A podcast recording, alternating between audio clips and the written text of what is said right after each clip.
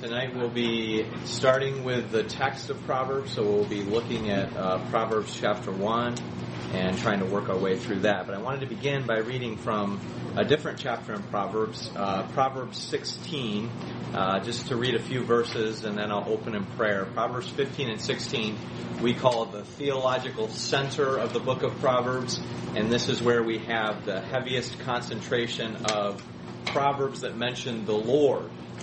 Uh, we call these Yahweh Proverbs. Uh, that is, they say something about the Lord. And uh, we talked a little bit, if you recall, last week about when a proverb is prescriptive, meaning it's normative, versus when it's descriptive. And one of the features of the normative proverbs often involves the fact that it mentions the Lord.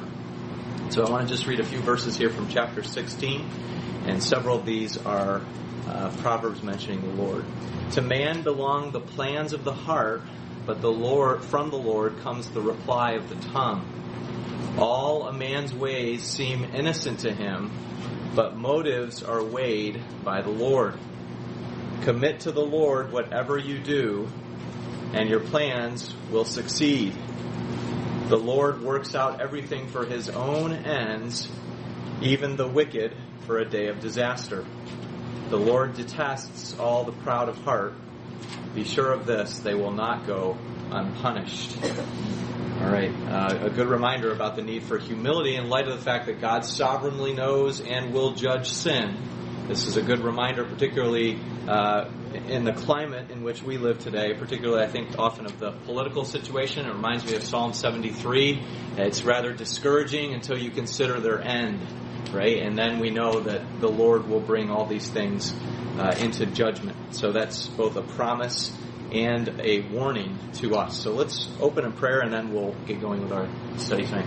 Father, we thank you for this opportunity again to study your word, and I ask that you would help us, that you would grant us wisdom and discernment as we work through the text of Proverbs 1 this evening. I pray that this would be a benefit to us, that we would, as Solomon uh, says in the opening gain insight and know wisdom and correction. And I pray, Lord, that this would be profitable for us as we study your word and as we seek to apply it to our lives. We uh, admit, as James tells us too, that we lack wisdom and that you are the source of wisdom. And so we pray that you would give us wisdom to face uh, the difficulties and trials of our lives as well as uh, decisions that we have to make about uh, ways in which we can live and serve you. So I pray for your grace and I pray for uh, mercy in our study this evening and that Christ would be honored and glorified uh, by the time we have together. I pray in Jesus' name. Amen. All right, if you have your next installment of the notes, uh, this is page 66, and we'll begin there with Proverbs 1 1 to 7. I have the NIV text, uh, and then I have notes that uh, explain this text, so we'll talk a little bit about this. My goal really is to do an inductive study of the text of Proverbs uh, so that we can really discuss what's going on. So, what I'd like to do is I'll read these verses 1 through 7 and then ask a few questions to open it up for discussion uh, so we can inductively or as a group study this and analyze what's going on. So, the book begins, Proverbs 1 1 the Proverbs of Solomon, son of David, king of Israel, for gaining wisdom and instruction, for understanding words of insight, for receiving instruction in prudent behavior, doing what is right and just and fair, for giving prudence to those who are simple, knowledge and discretion to the young. Let the wise listen and add to their learning there goes my phone. All right. Uh, let the discerning get guidance for understanding proverbs and parables, the sayings and riddles of the wise. The fear of the Lord is the beginning of knowledge, but fools despise wisdom and instruction. All right, so most would note here that we have the opening, what would be called the prologue or the preamble to the book of Proverbs. And these seven verses really give us not only the title, but the theme and purpose of the book. So I want to look through these verses again in a little more detail and ask two basic questions. Number one, how do these verses introduce the book? What do these verses tell us about Proverbs? that's important to get. Uh, admittedly, probably many of us, when we read the book of Proverbs, kind of skip through these first seven verses uh, because I think, admittedly, uh, we would acknowledge it seems like a string of very synonymous terms. It's difficult to really understand what exactly is being communicated. In other words, uh, how do we know the difference between what wisdom and prudent behavior is? Prudence, knowledge, discretion are all these really just uh, ways of describing the same thing? I want to suggest that as we work through these seven verses, uh, this is the literary plan for the book. It gives us the purpose and the theme, and so it's very significant for the study of the book. So it's not really to be skipped over or taken lightly, but uh, it helps us to understand what Solomon wants to accomplish in the book. Because as good interpreters, as good readers of Scripture, uh, we talk about authorial intent, right? That is to say, what did the author intend to communicate through the book? If we can understand what the author intended us to gain from the book, that will help us as we seek to understand it. So, question one How do these verses introduce the book? Okay, question number one. And number two, what is the purpose of Proverbs? Okay, what is the purpose of Proverbs? So, uh, let's have some discussion informally as we think about these questions. Number one, how do these verses introduce the book? What do these verses tell us that we need to know to be successful readers of the book of Proverbs?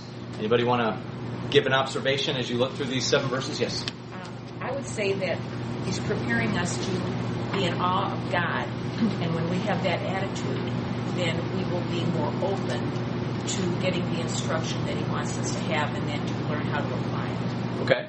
So, uh, an important word there to be in awe of God, right? And picking this up from verse 7, that the fear of the Lord is the beginning of knowledge. We talked a little bit about what that means, that it's a reverence uh, for the Lord. In the book of Proverbs in the Old Testament, it's often equivalent to what I would term as the saving knowledge of God, saving faith. So fearing the Lord means to know the Lord, but also to be in awe of Him. Okay, so that's an important uh, item to pick up. Any other insights or thoughts? Yes. To make the foolish wise.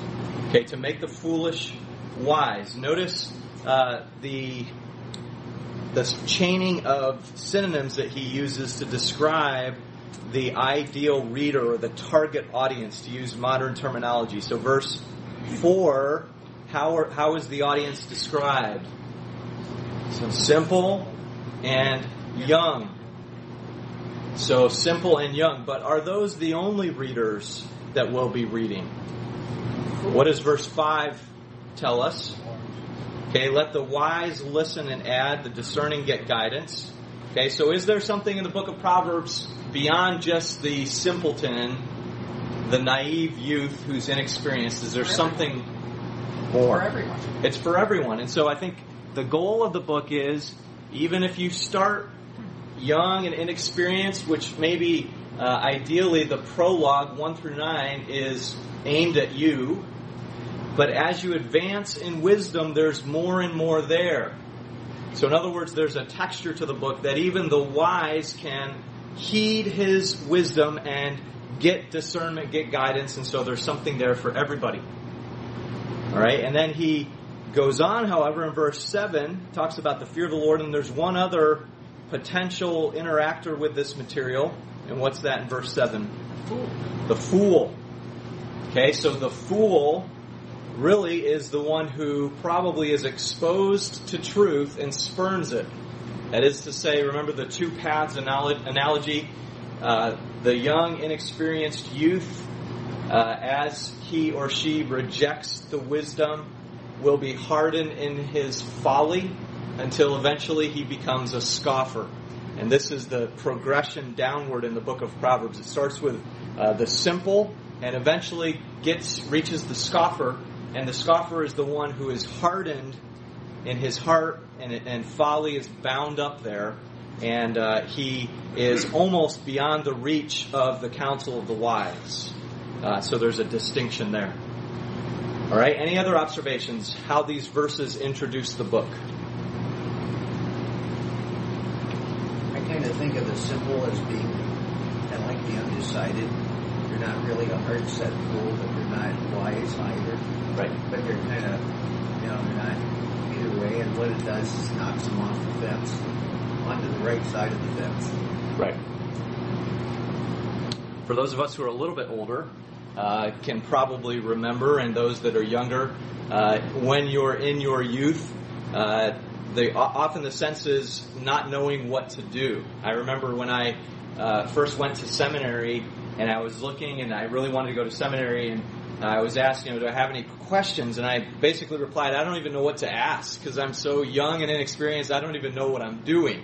I need wisdom. And so uh, I really felt that way as a youth, and I think many can relate to that. So the simple here can take this wisdom and begin to build insight and discretion, and through the process will gain understanding. Okay, good. Any other observations about the book? It tells us the content of it too, of how it presented. Okay. Through proverbs, parables, sayings, riddles. Right. So we get a taste here of the various types of literature that we'll find here, particularly in verse 6. And this is why, as I mentioned before, I really see the preamble as setting up the progression of the book. That is to say, as you gain, you'll notice verse 5, for instance, it's the wise and the discerning that are getting additional wisdom. And what they're tasked with doing in verse 6 is understanding the deeper truths. That is the proverbs and the parallel and the parables, the sayings and the riddles. Now, is there a distinction between the proverbs, parables, sayings, and riddles of verse 6 and the wisdom and instruction and words of insight of verse 2? Okay, I would say that there is a slight distinction, and the distinction is uh, just like a baby begins with milk and works up to solid food, verse 2 is the basics of wisdom and instruction. As we'll see in a moment, that word instruction really has the idea of correction or warning. It's a negative type of word that means uh, you're confronted by the truth and warned. It's not simply a, a, word meaning education. So the idea is to be instructed in what to do and what not to do.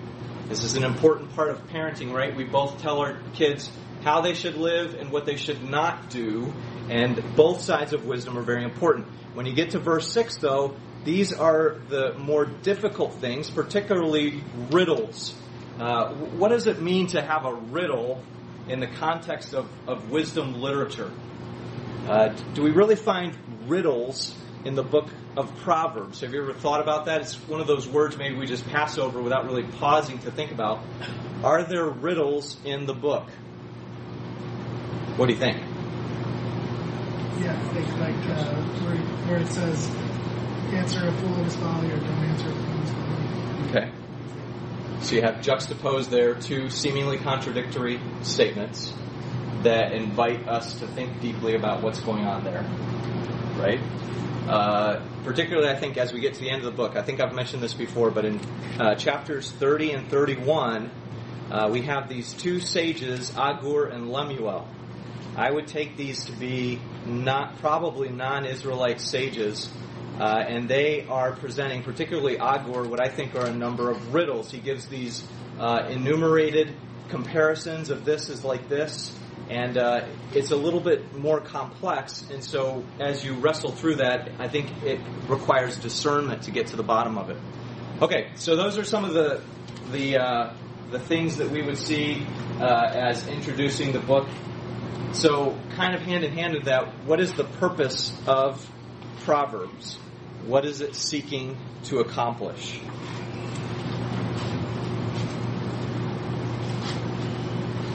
Any ideas? Follow wisdom.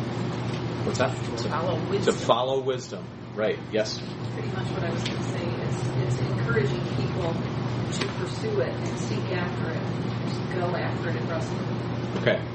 to aggressively pursue wisdom, right? To be motivated to get beyond the surface, but to really know and understand and, and seek to correlate, right? That's, that's one of the big things of life is to be able to correlate truth. And uh, that's what Solomon's inviting us to do. Yes? And not just that, but taking it further to not just attain wisdom, but have it result in, like verse 3 says, prudent behavior. Knowing what to do with that wisdom in our actions and in our behavior. Right. So it's very practical. Moral result. It has a moral result. Correct. So is it correct to say that we can educate without a moral component?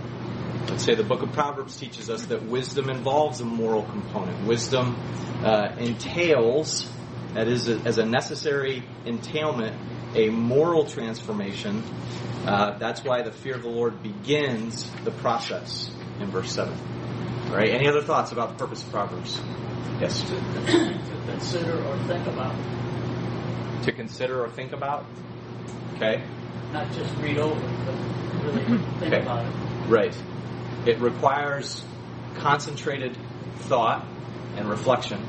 And uh, those are important qualities to have, particularly as we study Scripture, right? That uh, we need to be really drinking deeply in the truths of God's Word and uh, studying it more. Uh, I was, I was, I had a luncheon yesterday with uh, one of my old professors out from uh, California at the Master's Seminary, and he was giving advice to younger guys about what to do. And he said uh, his number one advice is be in the Word. Be in the Word. And I think that's so important uh, that we need to be focusing on it as well.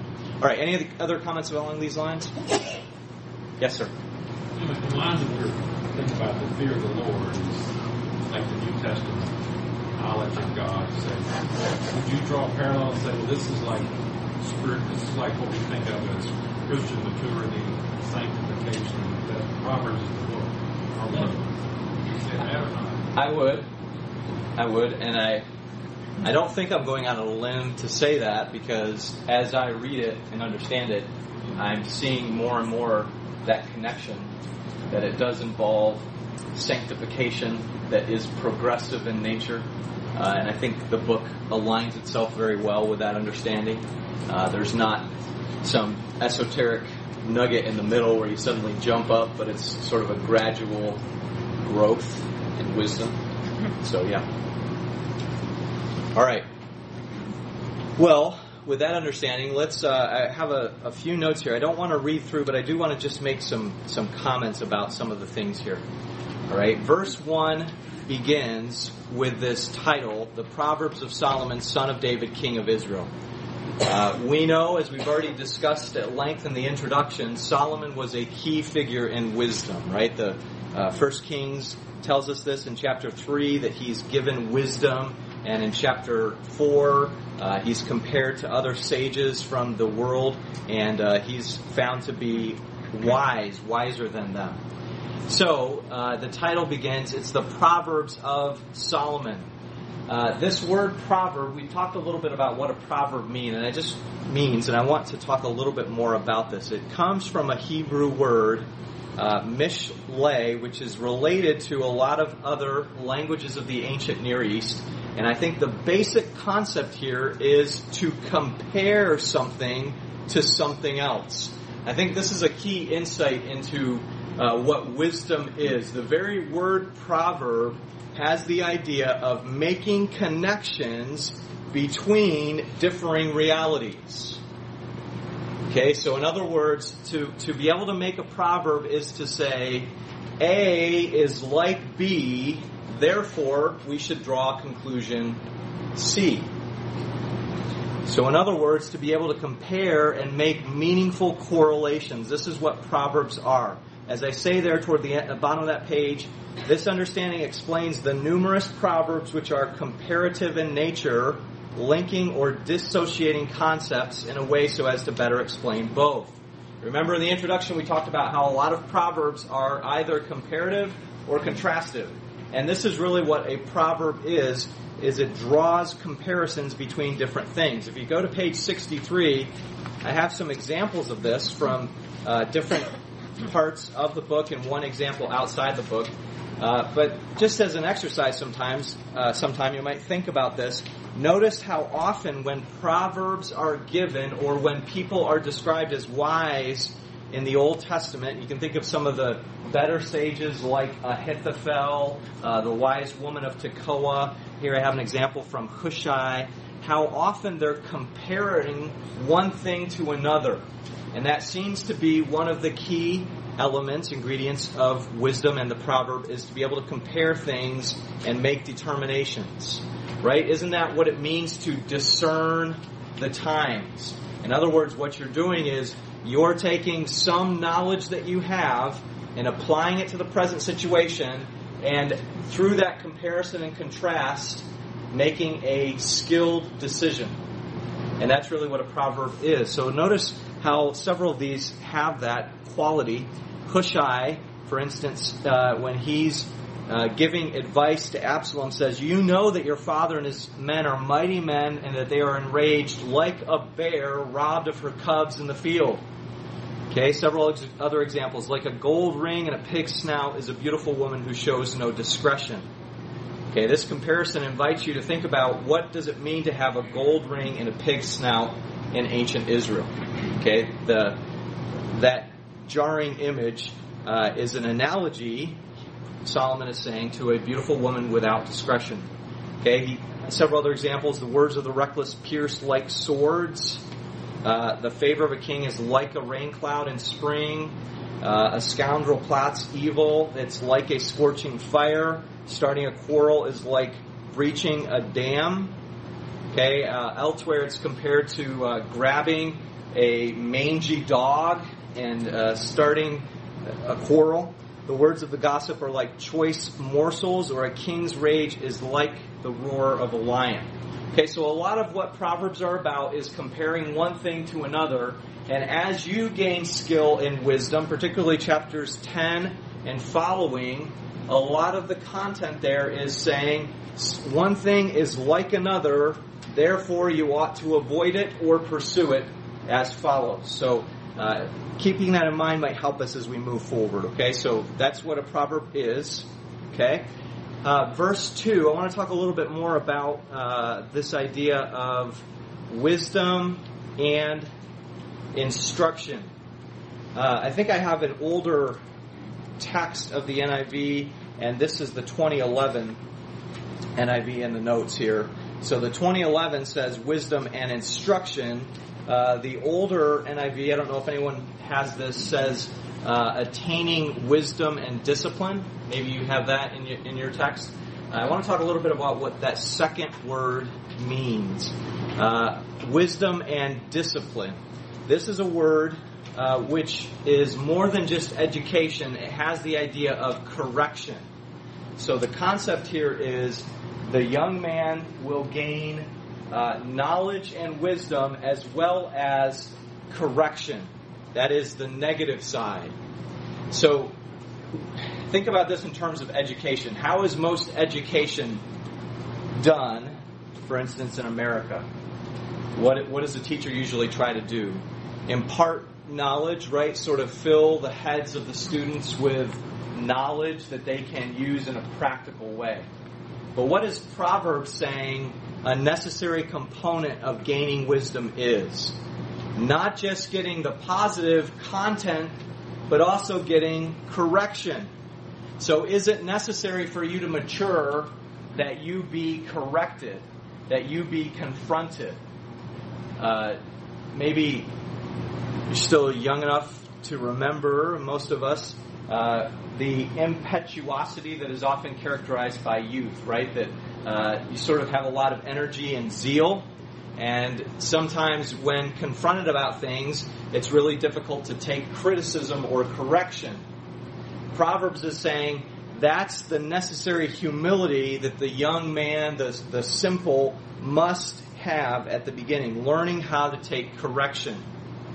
Uh, think about how many youth today do not want to take correction, right? Think about, uh, you see it just in, in how the behavior is that it's really lacking in today's society. So Solomon is saying both wisdom and warning are necessary for uh, those who would gain insight. Okay? Continues here with verse 3, uh, and he makes this interesting statement here about prudent behavior. Giving prudence to the simple, okay? Knowledge and discretion to the young. I want to talk a little bit about what this means. Uh, verse 3 is really the uh, key, the center, if you will, of these first seven verses. Particularly that second phrase, doing what is right and just and fair. We'll talk a little bit more about what that means. Uh, the phrase here I note at the bottom of 63, prudent behavior, is connected to instruction in the sense that the intended reader, the inexperienced young man, by receiving correction will achieve prudent behavior. So notice the connection here. Verse 2 is wisdom and correction. Verse 3 is correction gives prudence. And prudence allows uh, the young man to gain insight into what is right and just. And I would translate that last phrase as acts of equity. Okay, so I'll I'll let you read through that. On page 64, I just want to make a comment here about what I think uh, this is talking about. What this essentially means is the young man needs wisdom and correction. If he gets correction in particular, verse 3 tells us he will gain insight into proper ways to live. The contrast here is uh, doing what is right and just and fair. What is the opposite of that?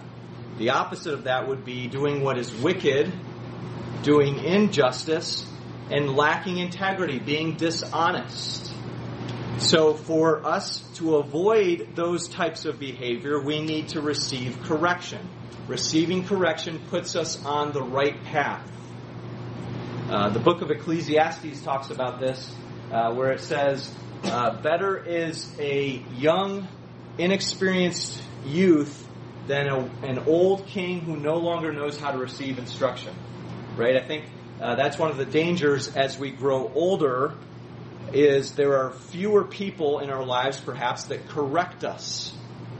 We all need that, of course. Uh, and I'm thankful I can think of times in my life where people said hard things to me, but kept me from going down a path I shouldn't have gone down. And so it's important to do that. Uh, so, you know, even as fellow believers, this is why church membership is so vital. Uh, because we are then connected to a community of people who can lovingly correct us. Uh, so many in our society today are disconnected from anyone who would give them loving correction. And what does that lead to? It leads to reckless folly.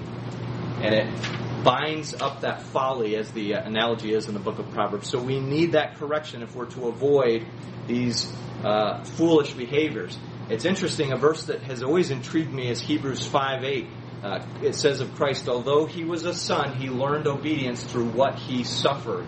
Uh, so suffering has a place in God's plan for our spiritual growth and maturity, and we need to learn from correction. Now, one of the interesting things, though, is verse 4, and I want to just talk a little bit about this.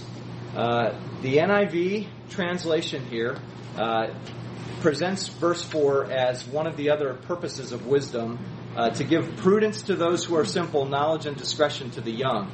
What is often lost in a lot of the translations, English versions, is the fact that these two terms in verse 4 are almost always in the Bible taken in a negative fashion. And so I want to talk a little bit about that.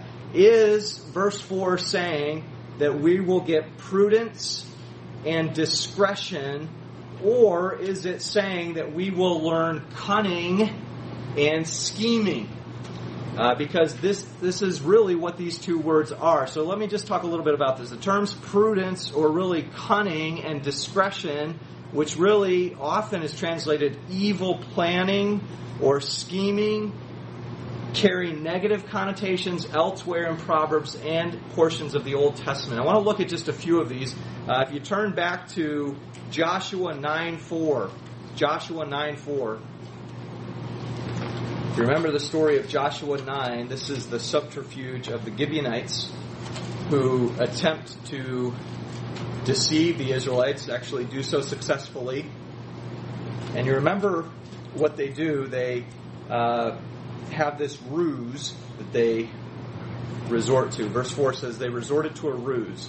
They went as a delegation whose donkeys were loaded with worn out sacks and old wineskins, cracked and mended. The men put worn and patched sandals on their feet and wore old clothes. All of the bread, bread of their supply, food supply, was dry and moldy. Okay, so what they're doing here, this word for ruse is the same term used here, the idea of cunning or using shrewd insight. This term is also used in Exodus 21:14. Uh, if you look there, Exodus 21:14. If a man schemes, that is the same the same term there, uh, it with cunning schemes and kills another man deliberately, take him away from my altar and put him to death. So this word scheming usually in the Old Testament has the idea of cunning or shrewdness. The other term also usually is a negative term in the book of Proverbs. Uh, if you turn back to Proverbs and look at chapter 12 and verse 2, a good man obtains favor from the Lord, but the Lord condemns a crafty man. That term for crafty man is the same term as used in verse 4, discretion for the youth. One other reference, 24 8. He who plots evil will be known as a schemer. That word schemer is the same word as discretion in verse 4. So, my question is uh, Is this, as Tremper Longman, who has written a commentary on Proverbs, says, uh, really the only place where these two terms are used with a completely positive connotation? Or is Proverbs saying something that is often missed, I think, in a lot of English versions, and that is that wisdom entails or, or brings with it not simply a knowledge of good, but shrewd insight into the darker side of wisdom. And what I mean by that is, uh, fr- we might use the phrase today, a certain street smarts about what we need to do to be successful in navigating an evil, fallen world. Uh, if you work in the workplace, I, I, remember when I was out in California for several years, I worked in a very high pressure environment. It was a dog eat dog sort of scenario, and you needed cunning to navigate because it seemed like everyone was out to get everyone else, right? And it it was uh, a very interesting place to be. Uh, so is is that what Proverbs is saying here? Uh, one other thing that's interesting is this idea of cunning is also used in 2 Samuel 13, and I note that here in the middle of the paragraph. Uh, there's a man named Jonadab. He's the nephew of David, cousin of Amnon, and you remember the story of Amnon and Tamar, right? And Amnon uh, is lovesick, which really is just lust toward Tamar, and so he wants to devise a way where he can be alone with her and gratify his lusts and make sexual advances toward her. And so Jonadab comes up with a plan. And in verse 2 of chapter 13, it says Jonadab is a very shrewd man, but the word there for shrewd is simply the word for wisdom, hakma. So so would we connect cunning and shrewdness with wisdom? Uh, thoughts about that? Yeah. Doesn't Jesus say to be wise like serpents or innocent as doves? Yeah, he does. I think I have that right there. Ten sixteen, Matthew ten sixteen. Be as shrewd as snakes or wise as serpents and innocent as doves. So is, is that what this verse is telling us?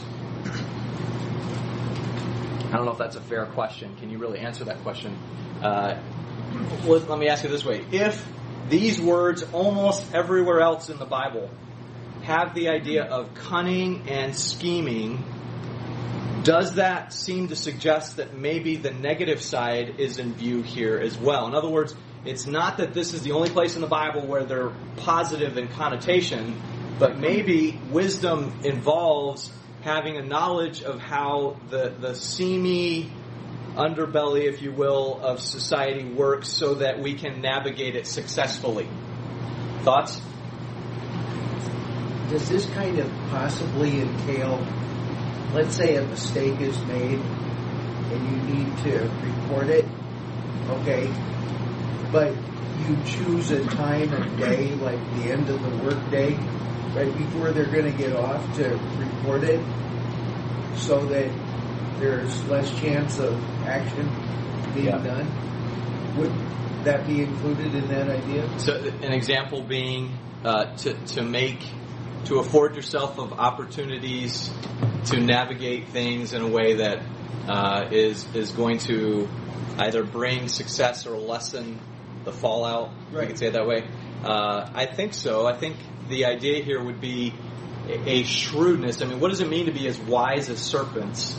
I mean, that's a question we have to ask along with this. What does Jesus mean in that statement? Um, he, he makes another statement, you know, the children of this generation are wiser uh, than the children of light. So, what does it mean to be shrewd? I think it does have that idea that we not only understand how life should be, but how life really is. And I think uh, books like Ecclesiastes are even more weighted in that direction to look at uh, what does life in a fallen world look like? How do we successfully navigate that? And even in the book of Proverbs, remember there are times where Solomon will say, a bribe opens the door. A man who gives gifts, you know, has an entree given unto him. So the idea is not necessarily to commend that, but simply to say that's the way life is. And understanding that will help us not to be surprised when we encounter those sorts of things. Uh, I can think of, I have some friends who are missionaries in Kenya, and uh, it's a completely different scenario to be trying to do business in Kenya. And so they told me that uh, sometimes they'll be discussing something with someone, and the remark will be made, let us have a cup of tea. And that's a cult- cultural code word for, I'm expecting you to give me some sort of a bribe, right? So, in other words, knowing how to navigate wisely without losing integrity, that's the key. And I think, so Proverbs is telling us it's not just flowery good stuff, but it's also really understanding the stark reality of life in this world. So I think both sides are included. Yeah. Well, you have it with he's dealing with the simple and the young with these words, right? So it's almost like they're naive, right? And you want to get them so that they're they're going to be able to see through the cunning Yeah. of somebody. Exactly.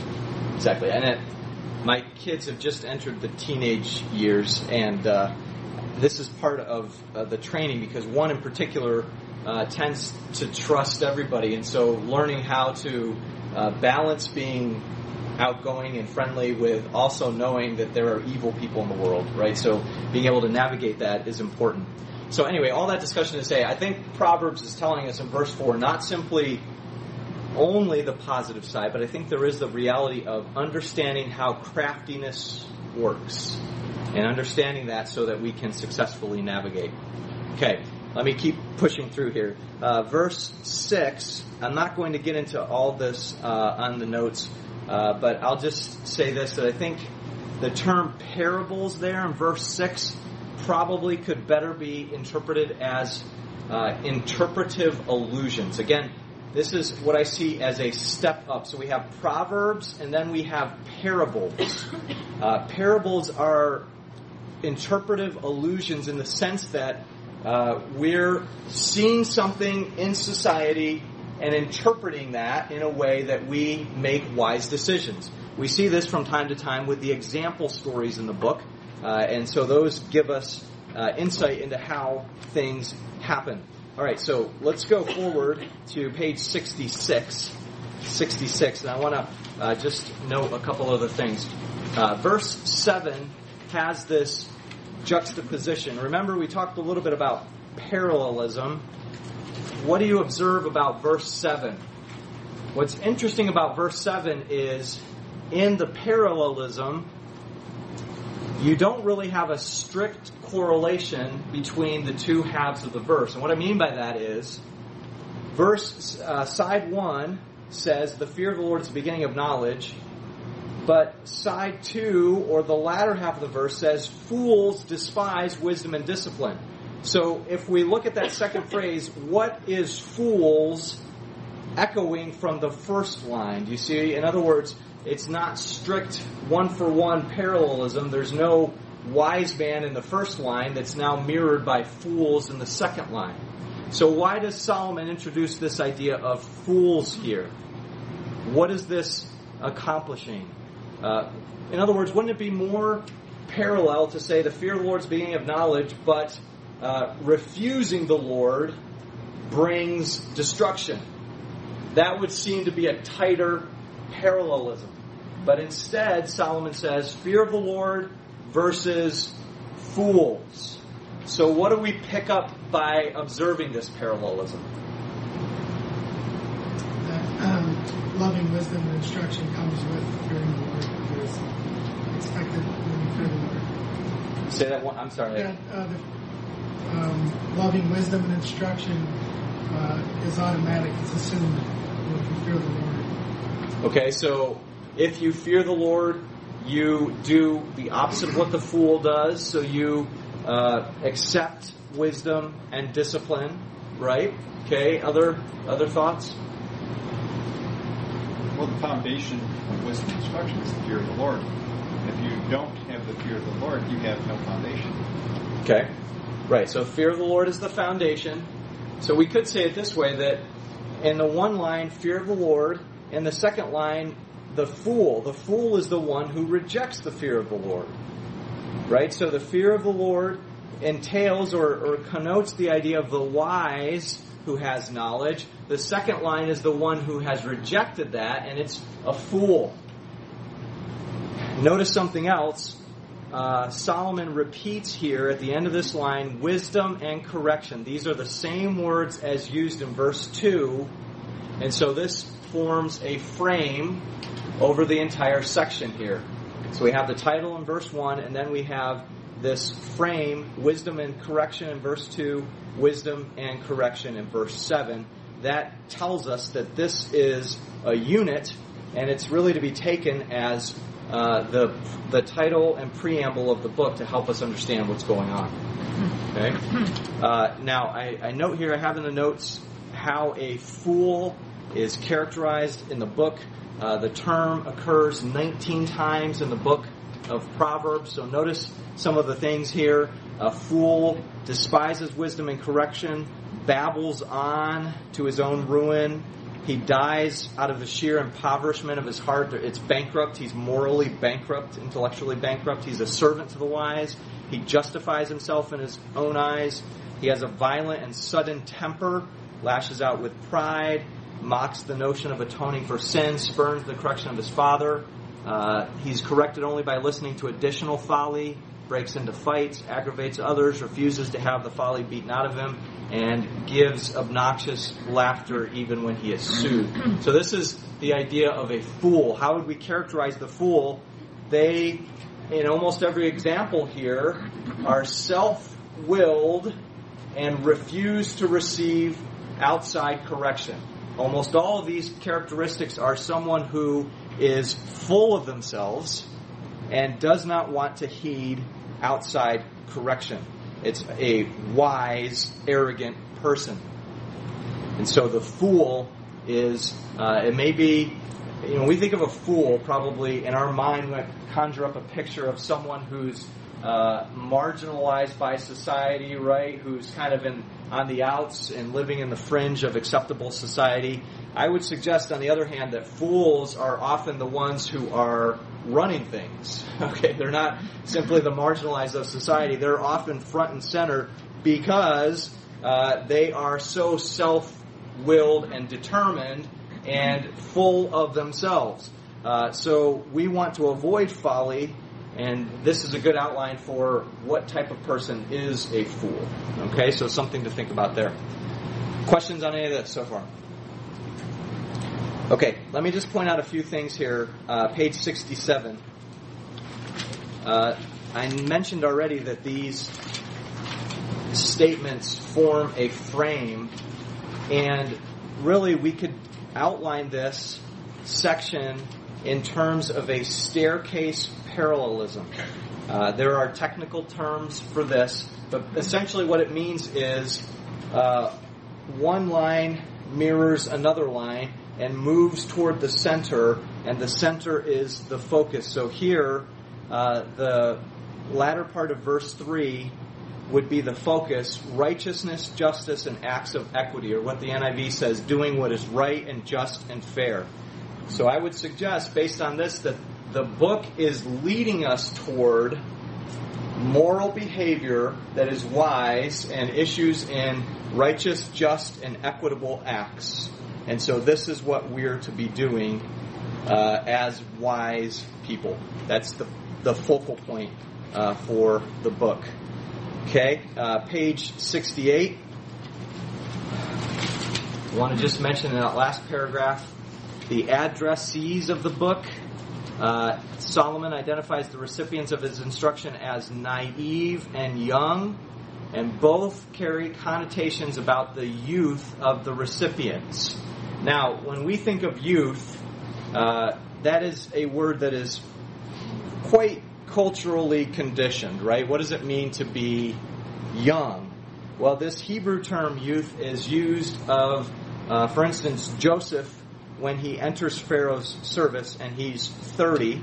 So youth, really, in, in the Hebrew Old Testament, can denote uh, those who are fairly mature and should have wisdom. So all this to say, the intended audience of the book is on the younger side, but it really carries a broad connotation. And I think the preamble also suggests that uh, even those who are already wise can gain much from the book. And so uh, both are invited to participate in reading it. Okay, so those are the first seven verses. Uh, let me now go on to the next part. Okay, this is 8 to 19, and here we enter the first speech.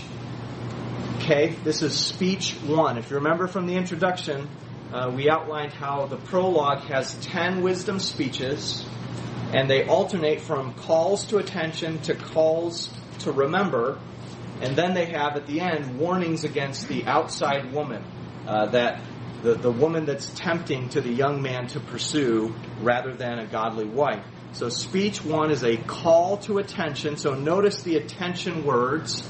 And I would subtitle this as the beauty of received wisdom and the brutality of folly. Okay, beginning of verse 8. Listen, my son, to your father's instruction, and do not forsake your mother's teaching. They are a garland to grace your head and a chain to adore your neck. My son, if sinful men entice you, do not give in to them. If they say, Come along with us, let's lie in wait for innocent blood, let's ambush some harmless soul, let's swallow them alive like the grave and whole like those who go down to the pit. We will get all sorts of valuable things and fill our houses with plunder. Cast lots with us, we will all share the loot. My son, do not go along with them. Do not set foot on their paths, for their feet rush into evil. They are swift to shed blood. How useless to spread a net where every bird can see it. These men lie in wait for their own blood. They ambush only themselves. Such are the paths of all who go after ill gotten gain. It takes away the life of those who get it. Okay, speech one. I want to spend a moment here thinking about this. And one of the questions that I mull over quite a bit is why is this the first speech? Okay, if we're dealing with a young, inexperienced youth who needs wisdom, why does Solomon start with this speech? He doesn't start with the uh, a warning against immorality and the temptations that might come to be led astray that way.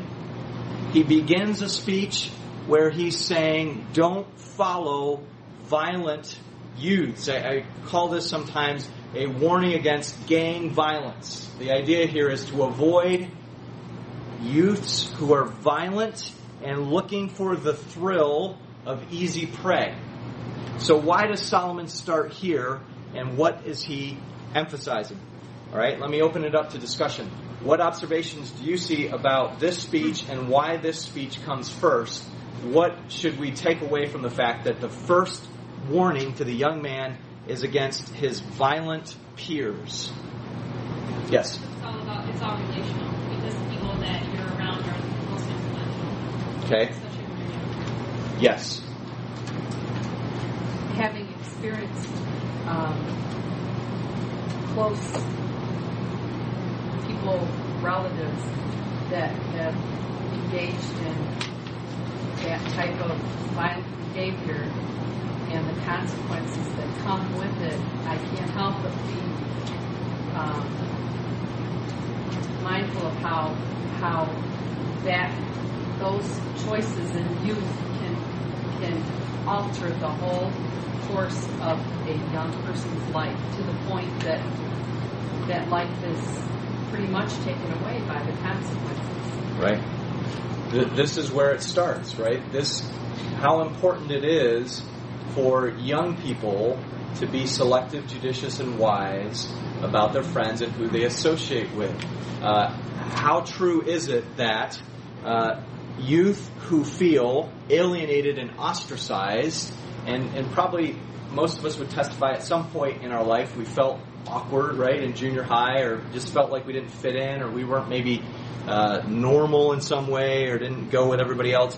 And those youth who feel that way are easy prey for those who would sweep them up into a violent lifestyle that would draw them toward all sorts of evil on a downward progression.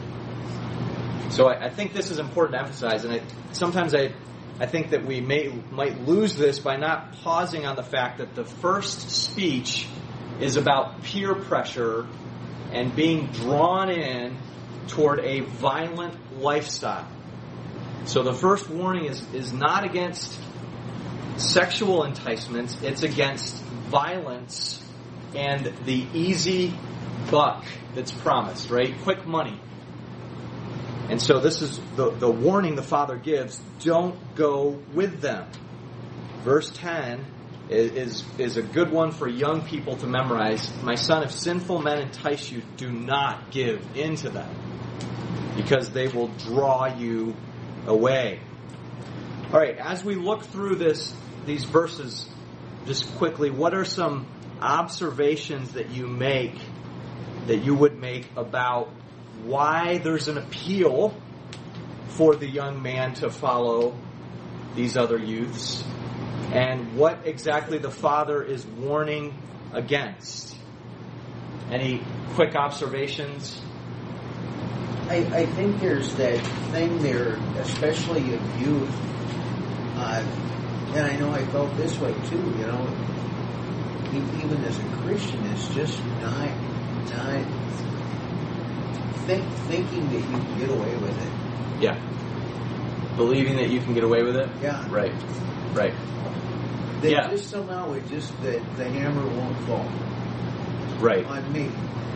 And that's the hubris of youth, right? That there's not a developed sense of consequences, deed consequences. And so it's easy to get swept up into this. I can think of, you know, things that I've done when I was young and didn't really even think that there would be any consequences, just like, yeah, let's do this, without really thinking it through. And so the father is stepping in and saying, don't do this. It will lead you down a path of destruction. Yes. I'm also thinking this hones in on um, pursuing materialism in, in a bad way at the expense of lives Right. and the value of it. It's devaluing life in, in pursuing ill-gotten gain. Right. Right. So it's, it's looking for ways to get rich quick or to be materially prosperous. And uh, this, I think, also is a particular uh, temptation to young men uh, that to get things to be affluent, to fall into those that can help you succeed. And so it's a very alluring thing.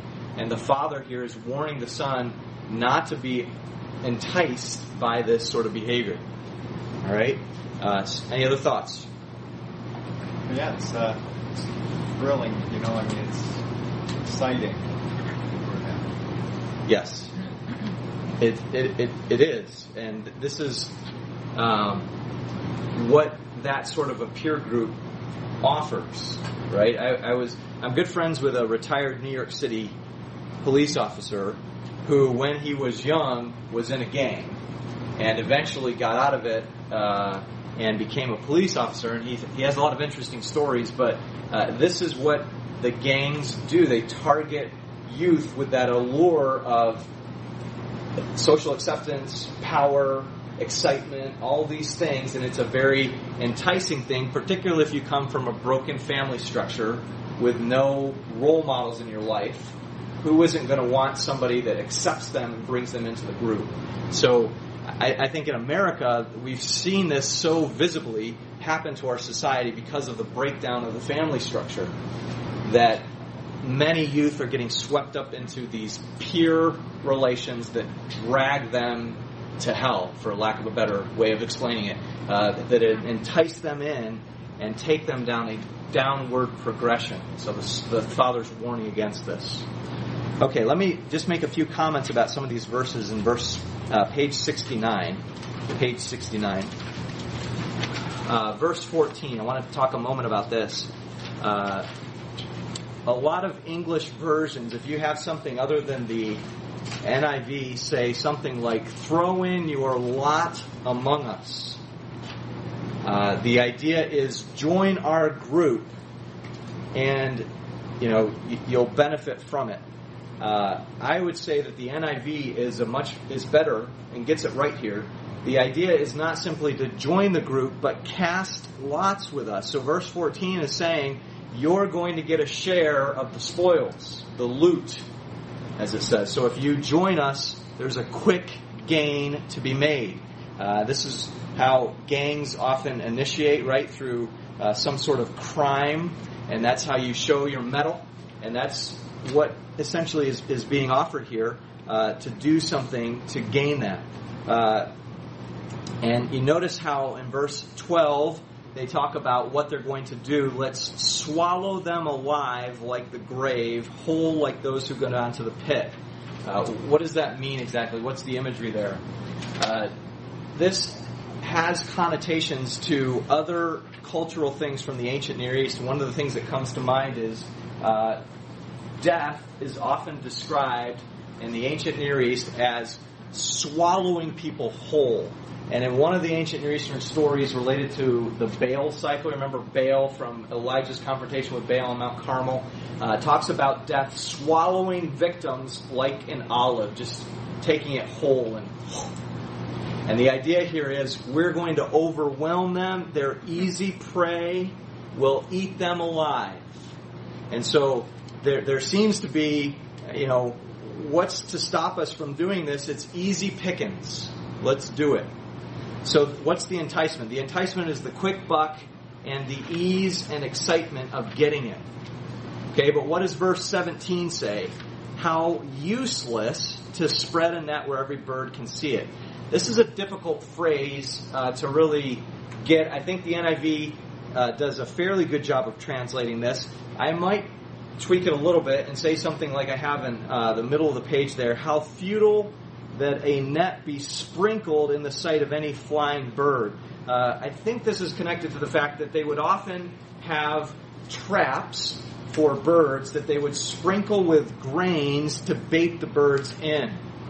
So the idea is that when they're they're like those who would sprinkle the net while the bird is watching. So what's the point of this proverb? It's what verse 18 tells us. What they're really doing is sowing the seeds for their own destruction. In other words, what they think is an easy way to destroy others and make a quick buck is ultimately going to do what? It's going to kill or swallow them up rather than their victim. And so the the idea there is if you follow this path, you're going to be consumed with them and you'll be lying in wait for your own blood. Okay, let me just make a comment on page 70 and then we'll be done for the night. Uh, I want to, in that last paragraph of this section, we find here the first allusion to the two paths. And this is in verse 15. My son, do not go along with them, do not set foot on their paths. Uh, it literally says to refrain from going that way and to keep the foot from the path. Uh, Norman Habel says this that a, a derek or a way implies ordered movement and purpose, travel between two points. Okay, those who commit themselves to the way of wisdom, there are established guides and guidelines. In other words, there's really two ways to go. One is uh, with purpose and movement. You know where you're going. You have a goal. You're pursuing it. That's what the youth is supposed to be doing, pursuing wisdom, giving his heart to that pursuit. Then there is the desultory, wayward path of these young men who are idle, who are violent, and they want to entice the young man to come along with them. They really have no purpose other than to make an easy uh, victimization of their prey. And so this father is saying, don't follow that path. Keep your feet on the right path. And this analogy becomes even more important as we proceed through the book. The path to righteousness and wisdom is well ordered and structured. The path to folly and destruction is easy and broad and many fall prey to that. And the, the Father is saying here, don't go along with them. All right, our time is up. So thank you for your attention tonight. We'll look forward to seeing you next time.